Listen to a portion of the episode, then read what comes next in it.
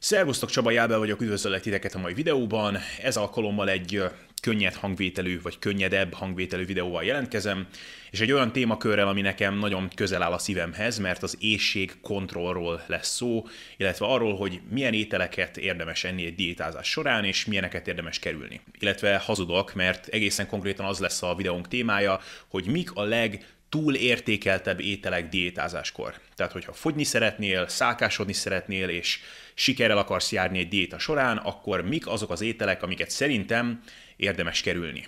És itt most nem olyan ételekről lesz szó, hogy pizza, meg nutella, meg sajtburger, mert szerintem ezekről mindenki úgy intuitív módon tudja, hogy ezeket talán nem annyira érdemes enni diétázáskor, hanem itt inkább olyan ételekről lesz szó, amikről sokan úgy gondolják, hogy ezek jók, hogyha ezeket fogyasztjuk diétázáskor. Tehát az a, azért ez a videó címe, hogy túl értékelt ételek, mert sokan sokra értékelik ezeket az ételeket. És um, sok ilyen fitness modellnek, meg testépítőnek ez a diétájás menüjén abszolút szerepel. És ha már ezt megemlítettem, érdemes azt talán megemlíteni, hogy Mióta a fitnessben érdekelt vagyok, ami mondjuk az elmúlt tíz év, úgy durván, azóta ha egy dolgot megtanultam, az az, hogy Noha a testépítők, meg a fitness modellek, meg ezek az emberek, akiknek ilyen fantasztikus fizikumuk van, sok tekintetben tényleg jó példát szolgáltatnak arra, hogy hogyan kell nekünk eljárni, hogy milyen tanácsokat érdemes megfogadni, de sok szempontból igazából arra kellett rájönnöm, hogy abszolút nem használják az agyukat.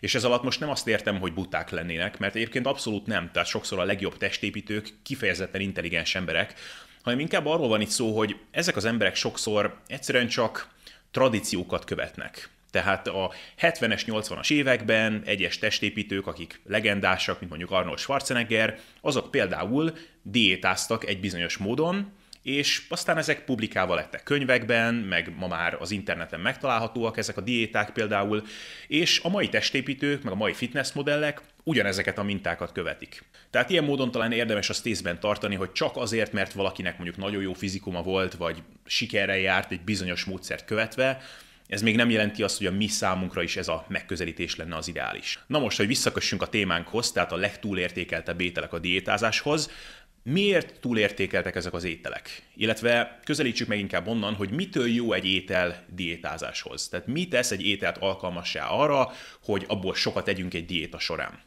Na most azt kell megérteni, hogy diétázáskor alapvetően két dolog van szembenállással egymással. Az egyik dolog az az, hogy fenn kell tartanunk egy kalóriadeficitet. Tehát kevesebb energiát kell magunkhoz venni, mint amennyit a szervezetünk egy nap elhasznál.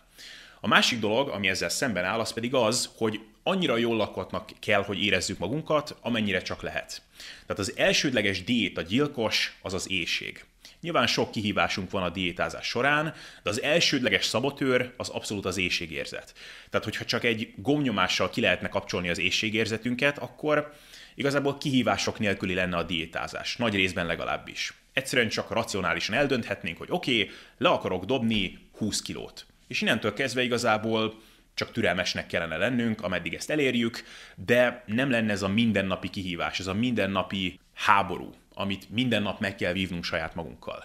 Tehát az éjségkontroll az egy kritikus, elengedhetetlen faktor, amit mindig a szemünk előtt kell tartani, amikor diétázni próbálunk. Hogyha nem tartjuk a szemünk előtt, akkor a diétánknak, a sikerének meg vannak számlálva a napjai. Na most, hogyan lehetünk jól lakottak egy diétázás során? Na most nyilvánvalóan itt a kalória bevitel az egy fontos tényező. Nyilván, hogyha kevesebb energiát veszünk magunkhoz, mint amennyire szüksége lenne a szervezetünknek, akkor bizonyos mértékig az éjség az megkerülhetetlen. Legalábbis az biztos, hogy valamivel mindig éhesebbek leszünk egy diétázás során, mint hogyha nem diétáznánk. Még akkor is, hogyha tökéletes ételeket tesszük, hogyha ugyanazokat tennénk, csak nem lennénk energiadeficitben, akkor kevésbé lennénk éhesek. Ugyanakkor egy másik szinte ugyanolyan fontos tényező, az magának az ételnek a mennyisége. Tehát, hogy súlyra és volumenre mennyi ételt fogyasztunk el. És ezt talán intuitív módon mindenki érzi. Tehát szerinted ki fog jól lakottabb lenni, az, aki naponta fél kiló ételt fogyaszt el, vagy az, aki naponta három kiló ételt fogyaszt el. Hát szerintem a három kiló ételtől mindannyian érezzük, hogy jobban fogunk lakni. És erről voltak is tanulmányok egyébként, amik lényegében arról számoltak be, hogy igazából a kalória beviteltől függetlenül az emberek egyszerűen szeretnek egy bizonyos mennyiségű ételt elfogyasztani. Igazából gondolj úgy az étvágyadra, mint egy pohárra, amit egyszerűen meg kell töltened ahhoz, hogy jól lakottnak érez magad. Na most, hogyha ezt a poharat megtöltöd valami nagyon kalóriadús dologgal, mondjuk magyaróvajjal, akkor ez rengeteg sok kalóriát fog jelenteni. Hogyha valami sokkal kevésbé energiadús dologgal töltöd meg, mondjuk brokkolival, akkor ez sokkal kevesebb kalóriát fog jelenteni és hogyha te ragaszkodsz ahhoz, hogy már pedig te magyaróvajat akarsz enni, akkor ezt a poharat, ezt a képletes étvágy poharat, ezt nem fogod tudni teletölteni. Ezt mondjuk csak félig fogod tudni megtölteni, ami azt jelenti, hogy nem fogod magad jól lakottnak érezni, magyarul éhes leszel, és ahogy mondtuk, az éjség az a diéta gyilkos. Szóval, az egyik legfontosabb dolog, amikor diétázol, az az, hogy egy kellő mennyiségű ételt tudjál elfogyasztani. És hogy ezt elérd, az az kell, hogy az ételek, amiket eszel, azoknak ne legyen túl nagy az energiasűrűsége. És erről már volt szó ezen a csatornán korábban, tehát mik erre a legjobb ételek, zöldségek, gyümölcsök, ezek a legjobbak egyébként, de a sovány húsok, általában a sovány fehérje források, különböző tejtermékek, azok szuperek erre. És akkor beszéljünk ezekről a túlértékelt ételekről. Tehát ilyen módon szerintem már lehet majd érteni, hogy miért nevezem én ezeket az ételeket túlértékeltnek. Úgyhogy csapjunk is bele, és listánk ötödik helyén a fehérjességek szerepelnek. Na most a fehérjességek egy picit ilyen kakuktojást képeznek ezen a listán, abszolút túlértékeltnek gondolom ezeket is, de nem pont azért, amiért a többi ételt, ami ezen a listán szerepel, Nyilván a fehérjességek alapvetően nem rosszak, mondjuk az energiasűrűséget tekintve, mondjuk olyan az energiasűrűsége, mint mondjuk a csirkemelnek, meg hát tömény fehérje az egész lényegében, tehát sok cukor, sok zsír tényleg nincsen bennük. Igazából az a baj a fehérjességekkel, hogy azok a kalóriák, amiket megiszunk, tehát nem kell őket megrágni, és igazából csak így le kell őket hörpinteni, és 30 másodperc alatt már be is fejeztük az egészet, azok nem túlságosan laktatóak. És általánosságban van egy ilyen elég érdekes biológiája annak, hogy mitől laktató egy étel és mitől nem. Az egyik dolog az abszolút az ételnek a volumene és az energiasűrűség, de egy másik ilyen tényező az az ételnek a viszkozitása. Tehát az, hogy az étel az mennyire sűrű. Tehát gondolj mondjuk egy ilyen zsírszegény, nagyon tömény, nagyon sűrű túróra mondjuk, amit ugye csak egy kanállal lehet enni, és akkor gondolj mondjuk egy pohár tejre. Mondjuk tegyük fel, hogy a kalóriatartalma nagyjából ugyanakkora mind a kettőnek, és sokszor egyébként tényleg ugyanakkora, de melyik lesz a laktatóbb? Az, amit így egy kanállal kell enni, és még kanalazni is nehéz, mert tényleg olyan tömény meg sűrű az egésznek az állaga, vagy a pohár tej, amit csak így lehörpintesz. Hát természetesen a túró lesz a laktatóbb. És ugyanez a baj a fehérjeségekkel is, tehát nem kell őket megrágni, az egésznek igazából nincsen volumene, túl gyorsan túl vagy az egészen, ettől senki nem fog jól lakni. És általánosságban én azt javasolnám, hogy diétázáskor ne igyad a kalóriáidat, hanem egyed őket, amikor csak lehet. Következő dolog a listánkon az olívaolaj és igazából bármilyen nemű olaj. Na most um, szerencsére azért az olajakat nem szokták ilyen töménytelen mennyiségben fogyasztani az emberek, de sütéskor, meg mondjuk a salátára ráöntve eléggé bőven túl sokat el lehet belőlük fogyasztani, és a legnagyobb baj az olajokkal az az, hogy igazából laktatóbb tőle nem lesz az étel, és igazából észrevétlenül rengeteg sok extra, extra kalóriát hozzá lehet adni az ételekhez. És lehetséges, hogy az íze valamivel jobb lesz az ételnek ettől, de igazából ez az ízbeli javulás, ez eléggé marginális, ahhoz képest, hogy mennyi kalóriát ad az ételhez. Tehát én igazából azt javasolnám, hogy amikor csak lehet, akkor használj inkább valamilyen sütő, sprét, amikor sütsz valamit, csak úgy oda lehet fújni a serpenyőre, igazából marginális mennyiségű kalóriát fog csak hozzáadni a dologhoz. És hogyha mondjuk a salátádra akarsz rakni egy kis olívaolajat, csak az íz miatt, akkor nincsen ezzel igazából gond, csak figyelj oda arra, hogy mennyit öntesz hozzá, mert tényleg észrevétlenül nagyon-nagyon sok kalóriát hozzá lehet adni az ételhez. Következő dolog a listánkon, és itt már kezdünk belemenni azokba az ételekbe, amik engem szinte ilyen személyesen sértenek, amikor azt látom, hogy mások ilyeneket esznek, amikor diétáznak, de lehet, hogy csak én vagyok el túl érzékeny. És persze mindenki azt teszik, amit akar, de én biztos, hogy nem nyúlnék ezekhez.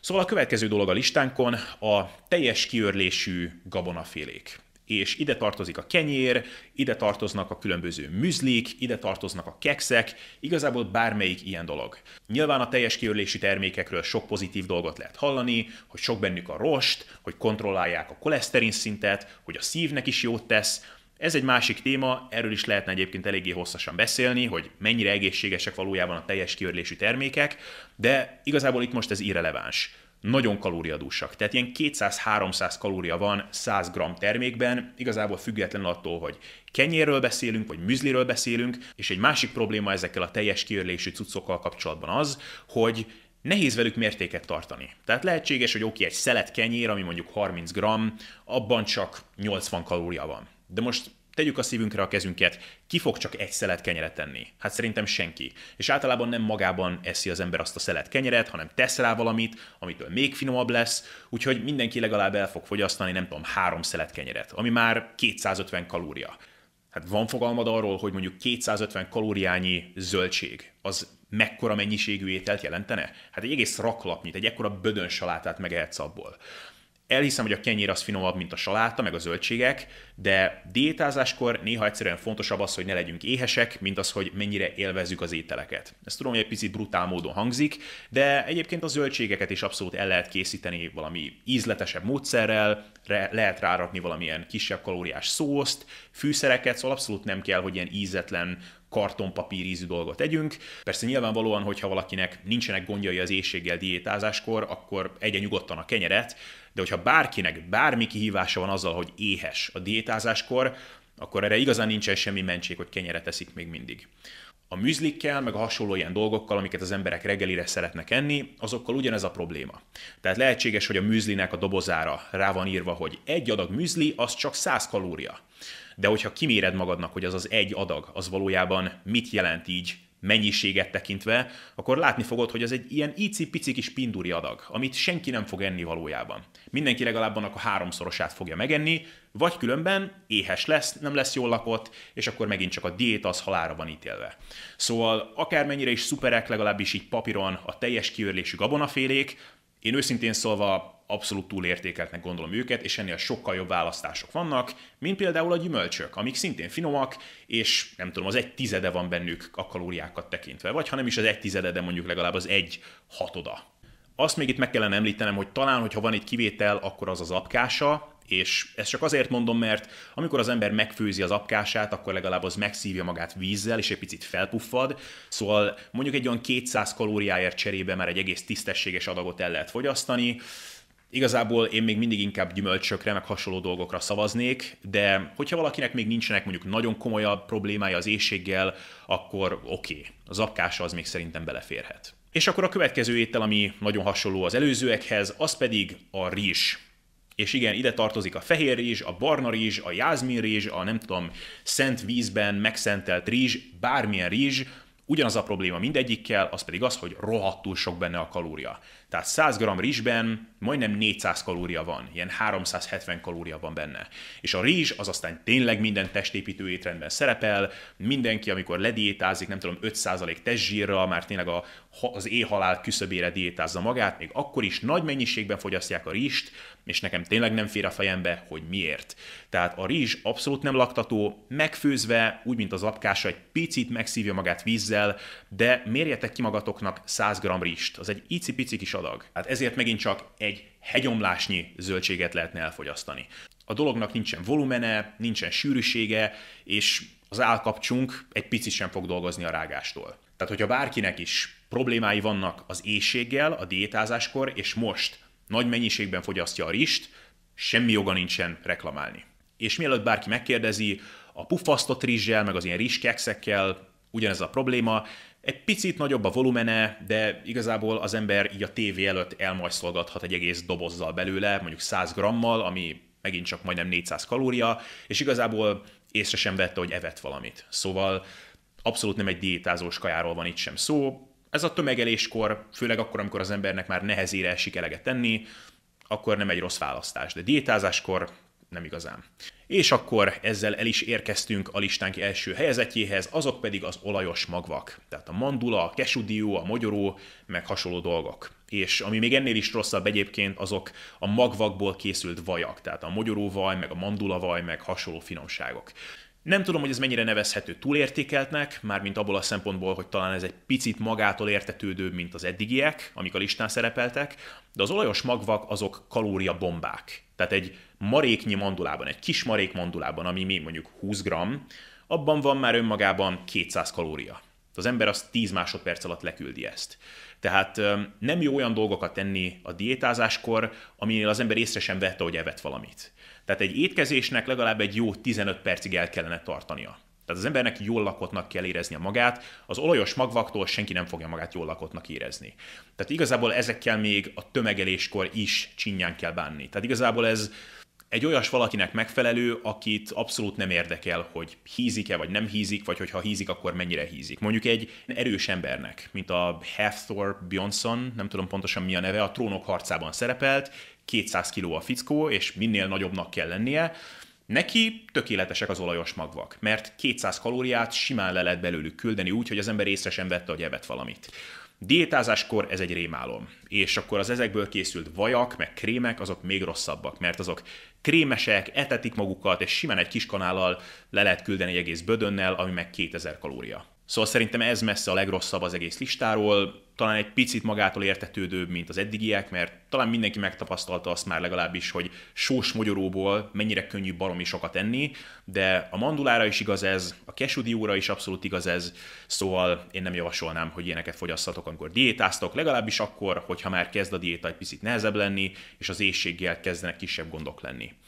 Szóval ez lenne a lista a legtúlértékeltebb ételekről, és talán majd csinálok egyet a jövőben a legjobb ételekről is, de igazából már sokszor elmondtam ezt, a zöldségek, gyümölcsök, sovány húsok, sovány fehérje források úgy általában, ezek az én kedvenceim, és igazából amikor én diétázom, akkor nagyjából ezekre szorítkozom.